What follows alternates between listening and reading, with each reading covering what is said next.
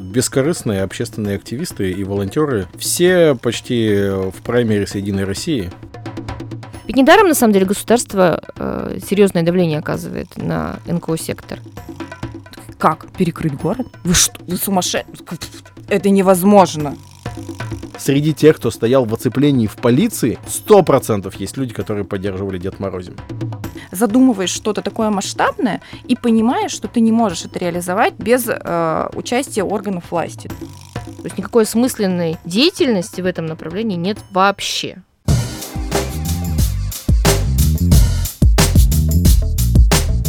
Здравствуйте, меня зовут Степан Хлопов. Это подкаст «Самое время». Мы говорим о политике в самых разных ее проявлениях.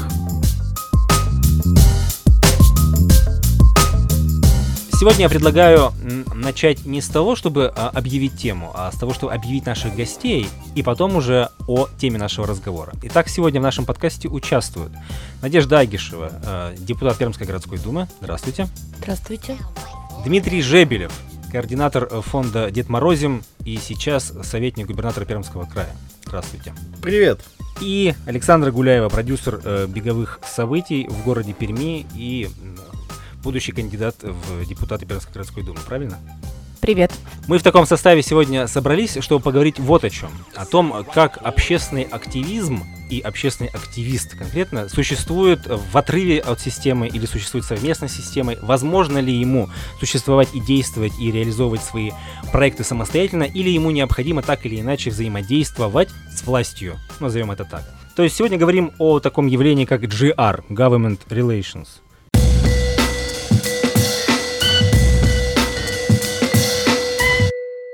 И давайте мы начнем вот с чего. Дмитрий, ты аж дослужился до советника губернатора Пермского края. А начинал ты ведь как совершенно понятный, независимый общественный активист. В хорошем смысле этого слова. Вот э, есть ли в этом некий диссонанс или э, диссонанса нет? Ну, сейчас э, все э, независимые, или я бы даже сказал, как там пишут, бескорыстные общественные активисты и волонтеры все почти в праймере с Единой России. Судя по спискам, поэтому... Как то без тебя обошлось? Не хотелось бы, э, как это сказать, э, себя называть этими словами. Вот. Слова-то, может, и неплохие, но, к сожалению, в последнее время, особенно вот в этот э, такой пандемийный период, когда был большой всплеск различных активностей, связанных с этим, и абсолютно искренних, э, связанных с тем, чтобы ну, люди были, у которых была цель именно помочь э, всем попавшим в трудную, там, в тяжелую ситуацию в прошлом году, особенно врачам. У кого-то были, видимо, или дополнительные, или основные другие цели. Поэтому, ну и вот э, огромное количество этих людей, и как раз сейчас, э, в общем-то, я вижу в списках праймерис Единой России, и э, вот в этом плане как раз, не знаю, в общем, я бы не сказал, что я общественный активист. А что касается должности, если вообще ее можно так назвать, нештатного советника, но там история очень простая. А, но она связана, во-первых, с тем, что он внештатный, то есть он не получает никакой зарплаты, как я говорил, нет никакой машины, тем более с мигалкой, нет ни кабинета. В общем, нет ничего, кроме э, возможности э, прямого общения с губернатором периодической и возможности э, бывать на каких-то общих совещаниях, я бы не сказал, что на всех, но если очень постараться, наверное, на всех, которые тебя заинтересуют, ты можешь попасть, только ты не про все можешь узнать. И э, второе, это если есть какие-то предложения, идеи у тебя или у тех, кто к тебе обращается, и ты считаешь их действительно дельными, их, э, эти идеи тоже можно передавать. То есть не, я бы не сказал, что это прям так прекрасно, когда у тебя нет дополнительной зарплаты, а, особенно если ты работаешь в благотворительном фонде. Но зато э, есть другое прекрасное, у тебя нет обязательств. То есть ты э, действуешь в рамках этого так, как ты сам считаешь нужным. В общем-то, такая была договоренность, и все эти условия все время нашего взаимодействия с э, Дмитрием Николаевичем Махониным соблюдаются. И я надеюсь, что так будет э, и дальше. Слушай, ну ты сказал, зачем это тебе? У тебя есть там прямой доступ к губернатору. А зачем губернатору-то? Ну и власти вообще, зачем ты? Ты понимаешь, что ты им тоже нужен? Может быть, даже больше, чем они тебе? Ну, я не могу за них э, сказать, и конкретно за Дмитрия Николаевича не могу сказать.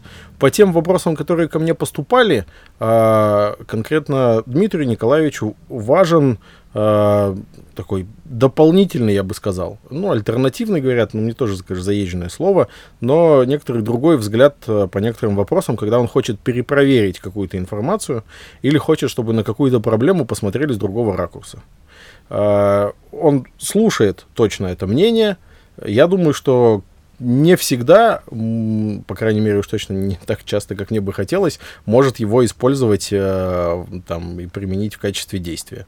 Я другой, конечно, ответ ожидал. Услышать, сейчас попробую его получить, может быть, от Надежды Владимировны. Как вам кажется, зачем они друг другу? Власти, общественные деятели, вообще некоммерческий сектор? Ну, мне кажется, Дмитрий хорошо сформулировал э, для того, чтобы почувствовать этот баланс для того, чтобы понять э, и принять решение с опорой на другое мнение. Это, мне кажется, очень важно, потому что вообще в нашем обществе существует такая, как правильно сказать, альтернатива, что есть э, там, люди, активисты. Некоторые даже умудрились в городской стратегии написать, что это деструктивные, некоторые деструктивные активисты э, в 2021 году пишут в городской стратегии. А, а есть вот она такая машина каменная, непробиваемая, очень, ну, такая монолитная. И поэтому, в принципе, нормально, когда политики, особенно такого уровня, как губернатор, а, этот баланс находят в консультациях через э, эту стену, будем так говорить. Поэтому это вполне оправданно и очень хорошо, мне кажется. А если по профилю деятельности некоммерческой организации, ну, в частности, благотворительной, зачем им власти? Зачем власти благотворительной организации? Они Это... там самостоятельно не могут решать свои вопросы, каждый на своем уровне, что ли? Ну, я так понимаю, что лучше, наверное, у Дмитрия спросить, зачем ему власть э, подетальнее. Но мне кажется, что в силу специфики той деятельности, которой занимается, например, и Дмитрий, и Александра, да, потому что э, есть такие проекты, ну, например, мне, может быть, попроще в силу того, что моя благотворительность находится в сфере культуры и искусства, и, в общем, как-то я обхожусь почти без поддержки Министерства пока культуры. Не закон о просветительской деятельности. Да, да, да. Вот. Я как-то пока обхожусь без поддержки Министерства культуры, ну, без какой-то ощутимой, и могу в этом поле действовать. Но, конечно, в части, например, паллиативной помощи или в части организации больших спортивных событий это практически невозможно. То есть невозможно провести такие ну, как бы проекты и организовать просто их иногда технически, потому что ну, слишком они масштабные, ответственные, и слишком много в них э, вот этих э, разного рода ограничений, связанных со спецификой этой деятельности. Э, ну, мне кажется, тут еще надо нам не слишком аккуратными быть, наверное, формулировках, чтобы было поинтереснее. Я думаю, что Степан, если что, меня поправит, но имел в виду, не используется ли это еще в каком-нибудь там электоральном смысле, да, допустим. Это все ну, сильно зависит от поведения тебя в этом взаимодействии, мне кажется. В каком-то смысле, наверное, всегда это может оказывать, может быть, там какое-то минимальное влияние. Но вот э, у нас, например, в Дед Морозе есть такая история, что мы не участвуем в политике никаким образом напрямую, вот ну, непосредственно, например, в выборах. Мы, никто из нас не является и не являлся ни разу доверенным лицом ничьим, ни тех кандидатов, которые нам нравились, ни тех кандидатов, от которых нам поступали предложения Много, любого скажи. уровня. А, Можешь открыть секрет? Вот к тебе часто обращаются? Ну, примерно один раз в каждые выборы, если в среднем, наверное, можно... Возглавить какой-нибудь партийный список, например. А, возглавить точно нет. Я не, может быть, просто еще до этого не дошло, конечно, потому что все равно все начинаются разговоры сначала вообще с желания участвовать, потом с первых вариантов, а потом уже с решений.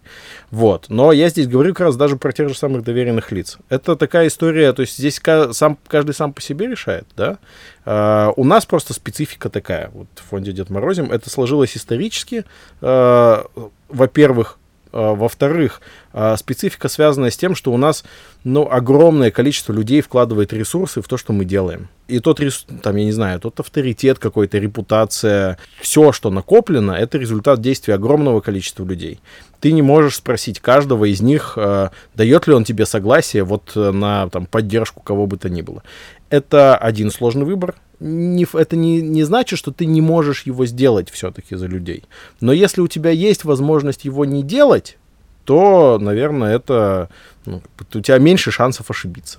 При этом я не скажу, что это правильно или нет. Потому что, ну, я не знаю, я вижу э, других общественных активистов и там, просто хороших активных людей, скажем так, которые поддерживают э, здравые начинания в политике, и я прям этому радуюсь. Ну вот, то есть я на них ориентируюсь, э, мне важно их мнение, и э, мне полезна эта информация. Во-первых. Во-вторых, с другой стороны, я вижу тоже неплохих людей, которые зачем-то поддерживают вообще не пойми что, совершенно непонятно зачем, и э, уж точно известно, что это никакой пользы не принесет. Вот особенно, когда это какие-то, вот, ну, там, я не знаю, длинные списки э, каких-то, опять же, тех же, там, не знаю, амбассадоров доверенных лиц, э, которые поддерживают что-нибудь там, ну, около государственное, непонятно, ну, то есть совсем непонятная реализация потом этой поддержки, во что это выливается.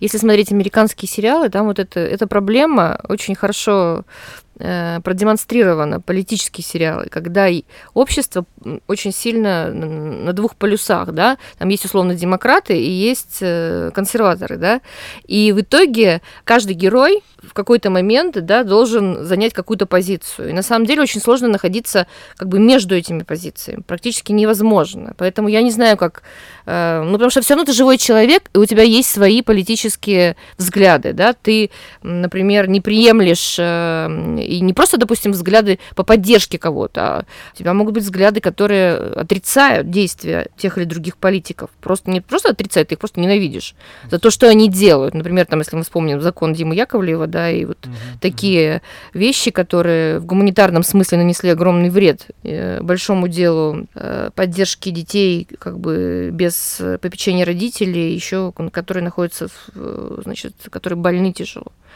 Тут, конечно, всякий раз выбор. Вот я, например, свой выбор сделала. Я все-таки как бы приняла решение участвовать в политике, да, на стороне, как мне кажется, добра и тех взглядов, которые я поддерживаю.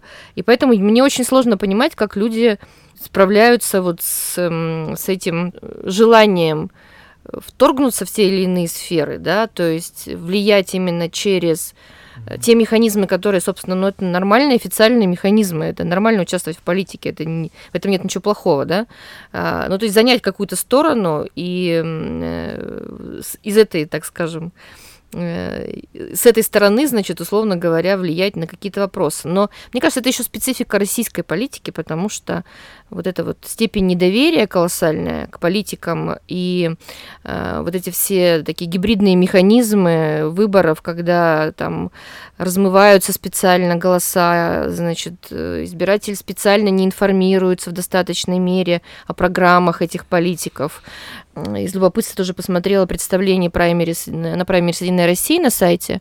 Ты заходишь, там ни у одного, как бы даже депутата Государственной Думы, кандидата в депутаты Государственной Думы нет программы. То есть нельзя, например, посмотреть, э, вообще, ну, какое у него отношение, я не знаю, к паллиативной помощи, я не знаю, к развитию массового спорта, к разнообразию в культуре, я не знаю, то есть никакой.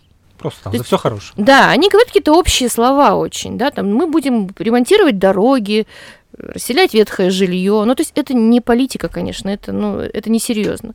Поэтому вот мне кажется, что специфика российской ситуации и не дает людям вот этого третьего сектора принять это решение в какой-то момент и занять политическую позицию, потому что это, во-первых, небезопасно, ну, то есть это может нанести вред. То есть вот Дима говорит, когда он говорит, что Э, нужно соотносить свои политические высказывания или политические пристрастия, или там вот такой жест вступления в политическую борьбу с очень многими э, участниками процессов, э, которые помогают, которые там кто-то спонсор, кто-то, не знаю, придерживается других взглядов.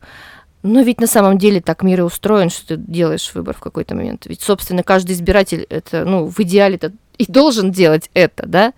И, в общем, в этом нет тоже ничего такого страшного. Но вот то, что такой репрессивные методы в нашей политике действуют против оппозиции и так далее, это, конечно, не добавляет здесь, вот эта токсичность не добавляет здесь возможности э, активистам и людям, которые пока не приняли такое решение участвовать в политической жизни таким образом.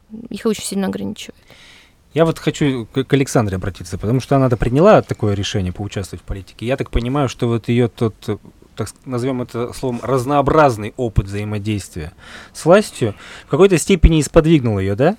В этом деле поучаствовать. Ну, расскажи именно, о своих, да, расскажи о своих интереснейших кейсах. Ну, на самом деле, я тоже э, слушаю и думаю, может быть, э, я не до конца понимаю, и это действительно специфика благотворительной деятельности, что да, в какой-то момент ты начинаешь думать о том, вот что какое количество людей оказывают тебе поддержку на безвозмездной да, основе и так далее. Может быть, по поэтому у меня нет этого сложного выбора, потому что, ну, я хоть занимаюсь, так скажем, такой, э, там, директор некоммерческой организации, вроде бы там деятельность там не, в, не на 100% там а коммерческая, да, в большей степени все-таки действительно не коммерческая, это общественно социально значимая, у меня, наверное, нет этого выбора, потому что, ну, так или иначе, а, я людям оказываю как, как, какие-то услуги, где-то бесплатно, где-то платно, и, наверное, может быть, не так сильно завишу, что ли, от этой поддержки. Не знаю, вот тут э, мне... Твоя не в платности услуг предоставляемых, правильно? Там же какая-то иная Ну, задача, конечно. Есть сверхзадача. Есть верхнеуровневые, конечно, да. задачи. Да, действительно, в какой-то момент, и ты правильно сказала о том, что именно опыт взаимодействия с органами государственной власти, государственной, муниципальной власти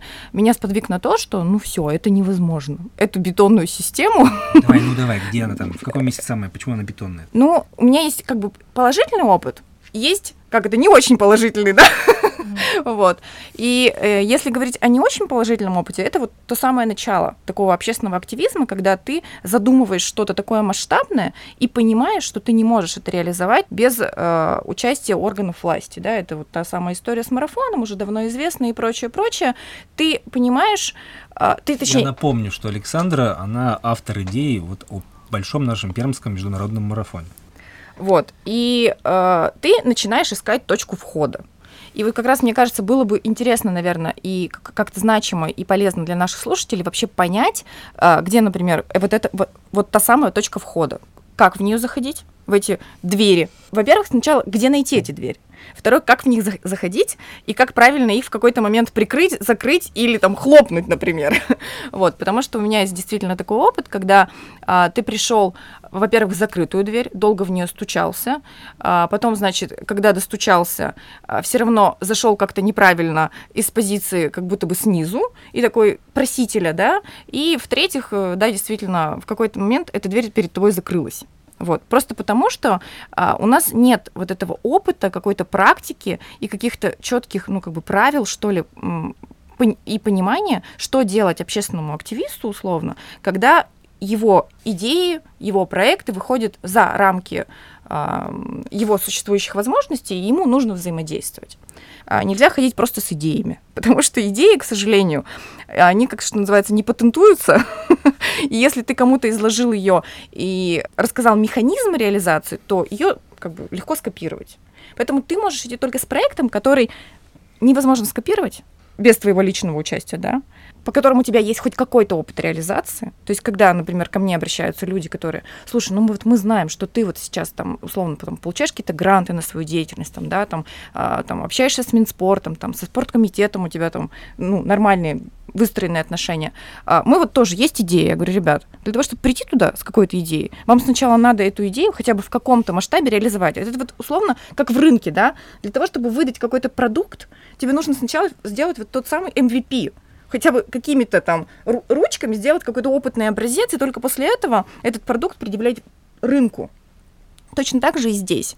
Ты должен хотя бы какой-то компетентность, опыт, какие-то накопленные знания презентовать, а главное упаковать. Потому что я вспоминаю, как мы пытались объяснить вообще идею марафона э, чиновникам в Министерстве спорта 6 лет назад, в администрацию города. Нас год никто не понимал. Как? Перекрыть город? Вы что? Вы сумасшедшие? Это невозможно. Что? 42 километра? А кто вообще это бегает? Ну, то есть, как бы, есть какие-то вещи, которые вообще в системе не понимаются. То есть ты должен еще это правильно упаковать и продать это так, условно, потому что мы-то бегать хотим в центре города, а они-то не хотят, чтобы мы бегали в центре города. Они хотят другое. Соответственно, у них есть свои показатели. То есть ты должен еще упаковать это так, чтобы продать это именно этому покупателю. Потому что марафон можно раз, по-разному продавать. Спонсору ты продаешь, например, количество людей, участников. Там, э, Минспорту ты продаешь опять же, количество людей, там, вовлеченных в, эту, в эту историю, да, а органам ГИБДД ты продаешь трассу, в которой у тебя не будет каменных мешков, из которых люди не смогут выехать. Вот, то есть тут э, разная как бы упаковка. Вот, и только тогда, когда у тебя есть вот эти вот набор этих факторов, эксклюзивность, опыт, знание, компетентность, упаковка, вот тогда заходи в какие-то двери. Вот, и, собственно говоря, как раз мой положительный опыт связан с тем, что когда действительно ты это все понимаешь, ты какой-то эксклюзивный уже, так скажем, продукт предъявляешь этому рынку, все знают тебя как уже а, показавшего себя там, как классного организатора, да, например, спортивных событий, потому что если а, говорить, там, например, о моем организаторском опыте, то для меня как раз такой репрезентативный как бы стал проектом, например, теплый забег, который вообще был организован без всяких поддержки государства, муниципалитета, грантов и прочего. То есть там был, там, условно, якорный спонсор. И когда все увидели, что оказывается вполне себе в негосударственном секторе возможно организовать город, большое городское мероприятие, тогда все поняли, ой, ну да, значит, можно как бы им доверять. Вот возникла вот эта точка.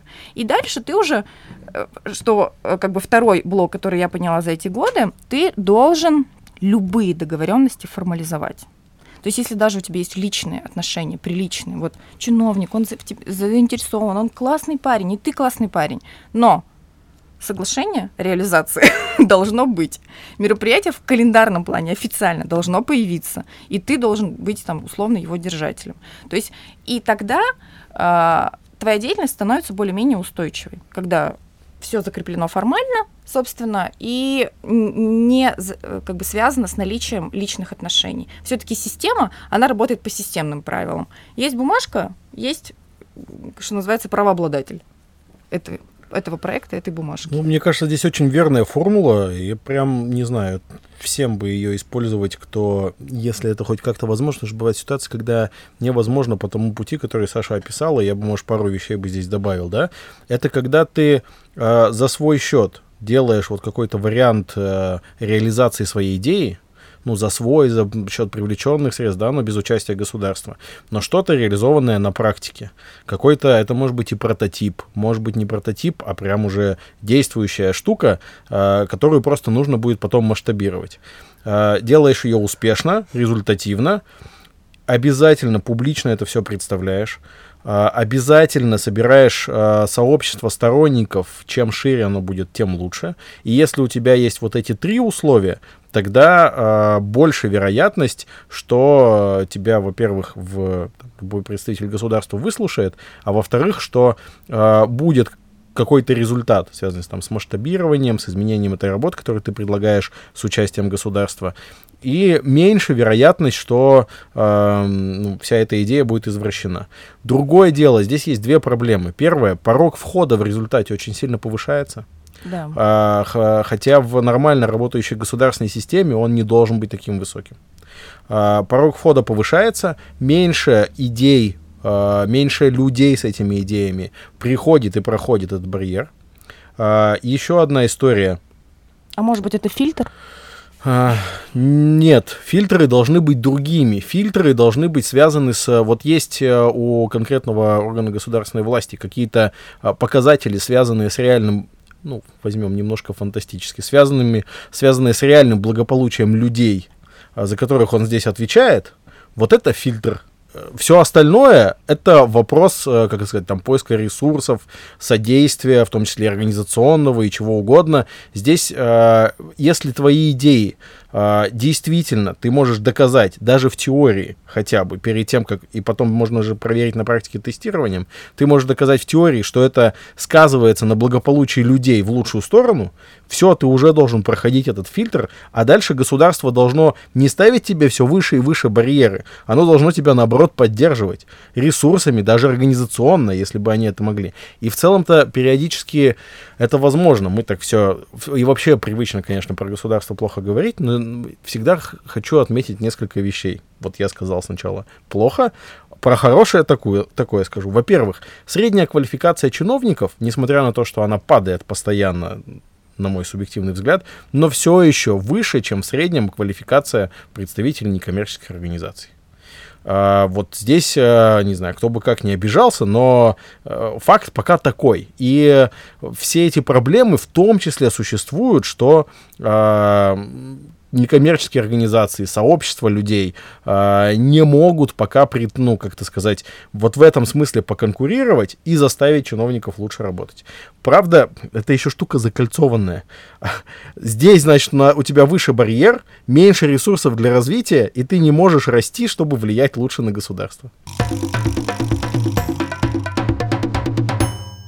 Сожалению, действительно в последнее время особенно повышается, ну, как бы сложность, э, связанная с, вот мы говорили про выбор стороны, и иногда с государ... ну, сейчас я бы сказал часто во взаимодействии с государством, э, почему-то ты становишься в позицию, когда тебе нужно какую-то сторону выбирать. Хотя почему бы вообще не ясно. Ну, то есть э, ты же, когда взаимодействуешь с государством, ты не обязательно взаимодействуешь, я не знаю, с властью, с партией с какой-то в идеале. Ты должен взаимодействовать с сервисом, с каким-то. Функциональным органом, да. условно. А сейчас это, к сожалению, очень часто, ну, то есть э, ты встаешь в условия, когда тебе нужно выбирать какую-то сторону. Чем меньше ресурсов, тем это опаснее. Чем больше ресурсов, тем ты дольше продержишься, но результат итоговый может оказаться для тебя еще опаснее, если ты ресурсов накупишь слишком много. Я не знаю, насколько это понятно, но, грубо говоря, если ты понятно. вдруг предста- начнешь представлять с точки зрения угрозу. государства угрозу и посчитаешь, что что-то у тебя ресурсов немножко побольше, чем у нас в некоторых частях, тогда ты представляешь угрозу, и тогда уже у тебя могут быть совсем серьезные проблемы. Но другое про выбор, пока все-таки, ну вот в нашей ситуации, ну, например, у меня такого принципиального выбора все-таки не становится там в плане там кого поддерживать, я не знаю, кого не поддерживать, занимать какую-то в том числе политическую позицию. Мне, мне несложно это делать, потому что вот мой опыт связан с Дед Морозом. Я говорил про огромное количество людей, которые нас поддерживало. Я не могу каждого спросить, разрешает ли он мне использовать результаты всей этой работы там вот в таком ключе. А, при этом я точно знаю, когда там сотни тысяч людей, там есть сторонники разных партий там есть сторонники власти, ярые, обычные, не знаю, есть равнодушные люди, есть ярые противники власти, все разные. Есть, э, ну там, я не знаю, вот у нас были митинги, есть те, кто, и среди тех, кто выходил на митинги, точно есть те, кто поддерживал Дед Морозим. Среди тех, кто стоял в оцеплении в полиции, ну почти стопроцентная вероятность, а в целом среди сотрудников полиции и Росгвардии сто процентов есть люди, которые поддерживали Дед Морозим. И в этом плане мне немного проще э, не слишком их делить, как у нас в целом сейчас, ну почему-то государство так влияет, что люди, людей делят. Вот это я бы признал. Но мне проще их не делить. Я а, готов, а, ну, как бы принимать разные позиции, их выслушивать и при этом от своего-то выбора не отказываться. То есть я, например, пишу Э, про митинги э, говорю, что мне кажется, это не, ну, и не безопасно, и совершенно неприлично в нашем городе, а в данном случае я пишу просто в моем, за себя, людей э, бить, задерживать, если они не представляют ни для, ни для кого угрозы, перегораживать улицы, создавать опасные ситуации и все остальное. И крайне вредно, я не знаю, угрожать в учебных заведениях тем, кто собирается сходить там на митинг или просто высказывает какую-то точку точку зрения и так далее. И мне там, я не знаю, часть людей угрожает там заявлениями ФСБ, заявляя, что вот вы там оппозиционеры, экстремисты, там, я не знаю, кто там, предатели какие-то. С другой стороны, я прекрасно могу, ну и заявляю, там, у нас есть такие истории с э, государством, вот когда мы говорим про развитие паллиатива, Минздрав же в этом участвует. Они дают меньшую часть, но вот для любого обывателя 6 миллионов рублей в год серьезную сумму на то, чтобы дети получали на дому паллиативную помощь. А, Минсоц а, предоставляет субсидию на то, чтобы, причем там даже с хорошими условиями и постепенно ее меняет в лучшую сторону для детей, чтобы дети с тяжелыми заболеваниями у нас получали а, бесплатно услуги нянь и заботу на дому, чтобы их родители отдыхали. И с одной стороны это их полномочия, но с другой стороны в существующей системе были поступки конкретных людей, которые, чтобы вот это получилось, эта поддержка, они, как это сказать, выполняли работу, которая встречала сопротивление поведения, и которые от них никто не требовал, и за которые их никто не похвалил. И в этом плане я могу сказать, что Минздрав и значительная часть сотрудников там прекрасно есть люди. В Минсоце есть прекрасные, там есть классный замминистра, есть в отделах потрясающие люди. И я когда об этом пишу, мне говорят, о, Дмитрий, ну или там про того же советника, о, Дмитрий, так вы теперь за власть. Э, я в этом смысле, что мнения могут быть очень разные, но э, свою позицию вполне можно сохранять пока в тех условиях, которые есть. Но, к ну, сожалению, чем дальше, знаешь, тем сложнее. А я вот, например, свой кейс расскажу. А, когда две недели назад отменили московский полумарафон из забег РФ в Москве, а, честно, у меня в, этом, в, этом, в этот момент сжалось все. ну, просто потому что было понятно, что что за два дня до проведения мероприятия, когда уже стоял старт-финишный городок, уже была закрыта регистрация, 20 тысяч людей уже купили слоты на это мероприятие и даже уже прилетели в эту Москву, чтобы поучаствовать в московском полумарафоне. Ну, как-то странно отменять мероприятие по вот гигиеническим требованиям. То есть, скорее всего, это связано, ну, как бы с другой историей, которая сейчас очень активно обсуждается, обсуждалась. У нас как раз в этот момент проходили оргкомитеты по э, Пермскому полумарафону «Забег РФ», да, и основные, ну, как бы, Опасения. Основные опасения, да, были, э, были вызваны тем, что вот террористическая угроза, Казань, а вот это все. А мы на этот момент как бы планировали свою вот эту вот историю предвыборную. И я находилась в сложном выборе, что вот сейчас объявить, и тебе скажут, так, ты там митинг вдруг устроишь у нас, мы тебе забег отменим. Я приняла волевое решение, что окей, за две недели потерпим, что называется, чтобы, не дай бог, никто не подумал, не сказал и тем более не стал реализовывать эту концепцию, связанную с тем, что, ага, директор у нас, значит, тут массового мероприятия забег тут, значит, в политику подался, что-то тут не так, давайте мы это там, сейчас на корню пресечем. Ладно, еще в праймере «Единой России» участвовал, это ведь не пойми. Да, да не пойми что. Опять давайте к американским сериалам. Мы не знаем, как это мир устроен. Я понимаю, что не все так просто. Но на самом деле в идеале как бы есть два центра влияния, и под них выстраиваются те или иные как бы общественные силы со своими проблемами. И в итоге, как бы в идеальном мире, каждая, э, как бы каждая общественная инициатива, организация находит свой полюс, под который его поддерживает. И на самом деле среди политиков идет конкуренция за в том числе за то, чтобы эти люди на твоей стороне ну, да. э, были. То есть ты поддерживаешь их, они поддерживают тебя. Очень цинично, может быть, в какой-то степени. У нас такого нет, потому что нет двух полюсов. Понимаете, поэтому люди как бы на этом большой горе которая именуется власть, да, которая как бы не конкурентна, там, во многих случаях э, значит, собираются эти люди, да, у них нет никакой потребности. Меня больше всего поразило, что в тот момент, когда Дмитрий пришел как бы в, на заседание комитета э, в Пермской городской думы, примерно половина людей, которые там заседали, спрашивали, а кто это вообще, кто это пришел, кто этот человек? Ну, то есть э, вице-мэры не знали, кто такой Дмитрий Жебелев. Это было там, ну, по-моему, в 2018 году, да, наверное? Нет, для меня это до сих пор нормально. Ну, потому что ну, ну, еще такая знали система... Дед Морозим в том числе. Да, ну то есть они не знали общественную организацию. Я сейчас не то, Это не входит не... в их э, в, в рамках э, существующей системы. Это вообще не входит в их круг интересов. И э, ну то есть, наверное, это ненормально, если мы говорим обезличенно об организации. Конкрет любая конкретная организация, там Дед Морозим, территория семьи, она может не входить там ни в чей вообще ну конкретного человека его круг интересов даже при занятии, я не знаю, практически любой должности есть я тут в этом плане достаточно лоялен.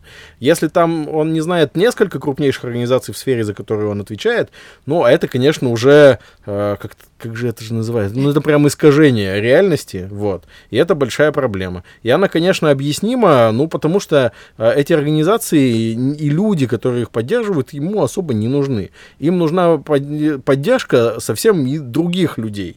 А, ну, то есть даже в данном случае не людей, а должностей конкретных. Потому что здесь э, речь идет не про даже личное взаимодействие, а если тебя поддерживает конкретная должность, э, не знаю, в администрации губернатора, в администрации президента, вот эта поддержка сейчас нужна для того, чтобы э, оставаться на определенной позиции. А поддержка людей, к сожалению, не принципиальна, если это не подавляющее большинство, конечно, что ну, в любой системе э, невозможно на самом деле завоевать, и слава богу, потому что если подавляющее большинство э, что-то поддерживает, то это все плохо потом заканчивается.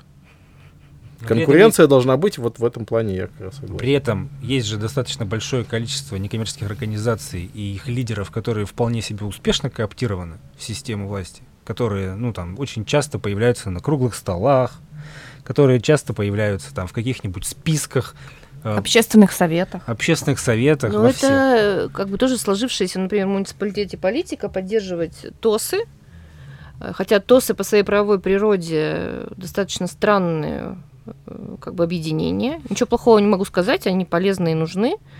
И, но э, есть определенные проблемы, и сейчас как раз законодатель задумался о том, как урегулировать через гражданский кодекс определенные нормы, ну, которые как-то оправдывают эту само, саморегулирование людей в, так, через такие организации. Есть ветеранские организации, да.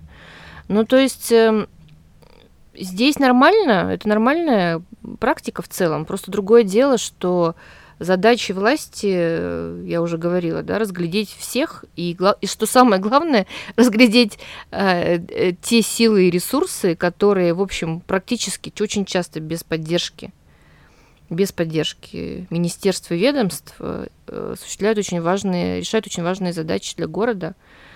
Э, и поэтому вот особенно обидно, когда там создаются какие-нибудь вот такие псевдо тоже конкурсы, типа «Город – это мы», в общем, не очень большие средства дают, не очень большие ресурсы, э, выстраивают какие-то невероятные барьеры, э, нет имущественной поддержки, ну, то есть нет осмысленной поддержки. То есть вот нет никакой нормальной, понятной программы, что мы вот поддерживаем по видам хотя бы деятельности, вот учитывая, мы исследовали наш город, мы знаем, что у нас есть проблемы там у таких-то, у таких-то, у таких-то групп, вот у нас есть, мы исследуем общественный сектор, выяснили, что у нас есть вот здесь две организации, здесь пять, здесь десять, нам надо здесь больше, здесь еще больше, а здесь нам достаточно. Мы начинаем поддерживать осмысленно вот этих, да, как бы вот такими мерами поддержки. Ничего такого нет близко. То есть никакой осмысленной деятельности в этом направлении нет вообще.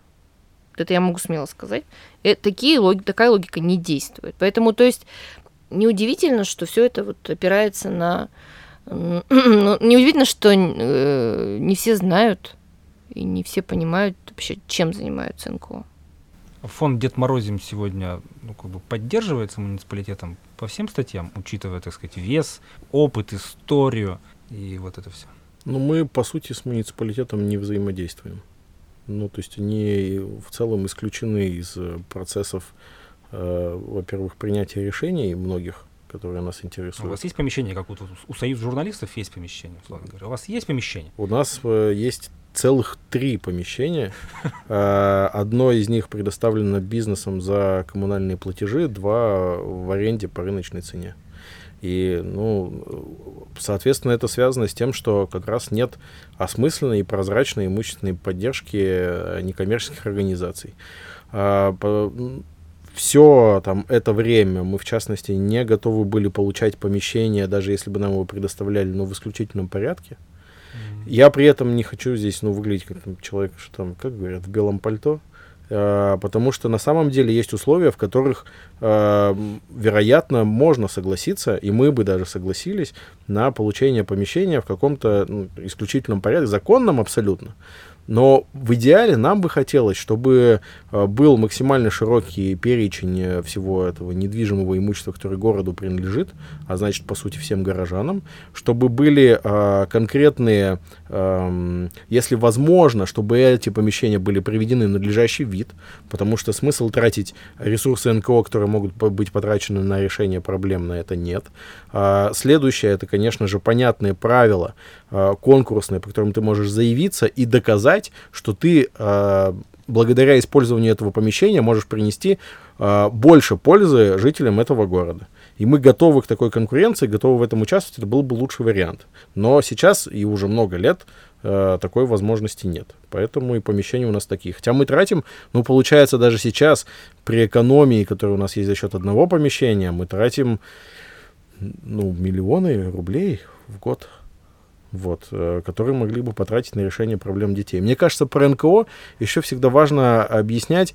Люди, э, и, и понятно, почему людям непонятно вообще, зачем эти помещения, зачем эти НКО, зачем взаимодействовать с властью, кто это такие. Собрались какие-то, э, придут там о чем-то с властью договорятся, всех нас облапошат, обычных людей, и э, там, я не знаю, получат все здания, квартиры, ресурсы и так далее и тому подобное. И я прекрасно понимаю всех, кто так думает. Господи, я всегда сам так думал. А, какие-то конкретные, пару попробую примеров привести. Вот а, как раз из а, сферы работы Александра. У меня, потому что ну, давно эта идея, не знаю, сидит и свербит, хотя это совсем не моя тема, но с точки зрения развития спорта.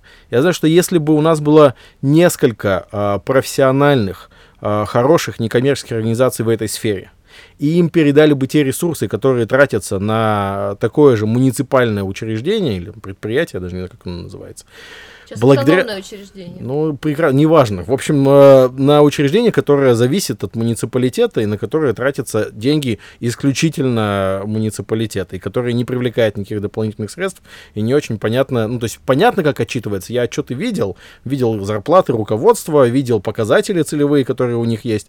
А, тот один, э, за, не буду там врать, ну, что за все время, но один из а, годов был целевой показатель основной по количеству людей, которые участвуют э, в, в занятиях спортом. Вот в одном теплом забеге, про который говорил Саша, участвовало то количество людей, которые у них за год должно поучаствовать при нулевом бюджете э, затрат. Да? Так вот, все-таки для людей, что могло бы измениться, если бы эти функции выполняли профессиональные, независимые, некоммерческие организации, у которых миссия такая развивать массовый спорт в Перми. В шаговой доступности были бы спортивные площадки. Второе, везде были бы занятия на этих площадках, не просто бы они стояли. Там были бы тренеры, которые туда приходят периодически с понятным расписанием, которые вовлекали туда огромное количество молодых людей, параллельно не только повышая там э, количество занимающихся спортом, улучшая их здоровье и все остальное, но и снижая, например, подростковую преступность и так по каждой теме у нас должны быть организации. Вот таких организаций, как Дед Морозим, только и по масштабу, не знаю, по авторитету, я бы тут не переоценивал, потому что я считаю, что таких организаций должно быть только в нашей теме больше десяти. И каждая из них должна привлекать ресурсов в несколько раз больше, чем сейчас мы можем. Вот э, какое в целом, во-первых, у нас все равно будет такое будущее, если оно будет, но можно было бы его ускорить. Ну, мне кажется, что джар возможен, а в некоторых случаях совершенно необходим. И это для некоторых действительно видов деятельности, например, опять же, как там развитие массового спорта и организация больших спортивных мероприятий, это является необходимым условием масштабирования, так скажем. Вот, поэтому джар необходим, но он действует по определенным правилам. И если слушатели смогут продраться сквозь э, то, сам, то, то многое, что мы проговорили, то эти правила можно озвучить. Но на самом деле они достаточно простые. Это нужно было неким, неким опытом, знаниями, компетенциями и, э, что называется, свою интеллектуальную собственность защищать и контролировать. Ну, я скажу, что сейчас взаимодействовать э, можно и нужно, если ты э, и даже эффективно, может быть, если ты взаимодействуешь не с государством, а с конкретными людьми. Вот в государственных структурах по-прежнему, мне кажется, все, вот сейчас это уже совсем людям кажется удивительным, но там по-прежнему очень много профессиональных, честных, даже более профессиональных там, чем я, например, людей. А, не менее честных уж точно, может и более. Это такая очень субъективная позиция. Талантливых а, и эффективных. И правда, чем дальше, тем немного сложнее их найти, а во-первых, а во-вторых, тем меньше у них времени э, и возможностей э, что-то сделать во взаимодействии с тобой. Хотелось бы, чтобы в будущем все-таки была возможность э, взаимодействовать, не искать вот эти вот, там, я не знаю, самородки, да, среди горной породы, а чтобы у тебя была возможность взаимодействовать с государством как с системой по определенным всем известным правилам, э, чтобы любой человек, который с одним и тем же ресурсом, а, одним и тем же качеством идей придет, по этим правилам мог получить результат примерно а, ну, там, одного, одного и того же качества. Вот тогда у нас действительно все серьезно сдвинется вперед. И самое важное про это, это, конечно, будет невозможно до тех пор, пока э, не появится связь э, между людьми и э, государством, которая в целом у нас сильно повреждена. Это касается в первую очередь, конечно, выборов, э, их честности, прозрачности и достоверности отражения мнений людей. Э, мне кажется очень важным все-таки, э, чтобы лидеры, общественные лидеры шли в политику. Я понимаю, что сложно сейчас найти так скажем, ту партию, которая...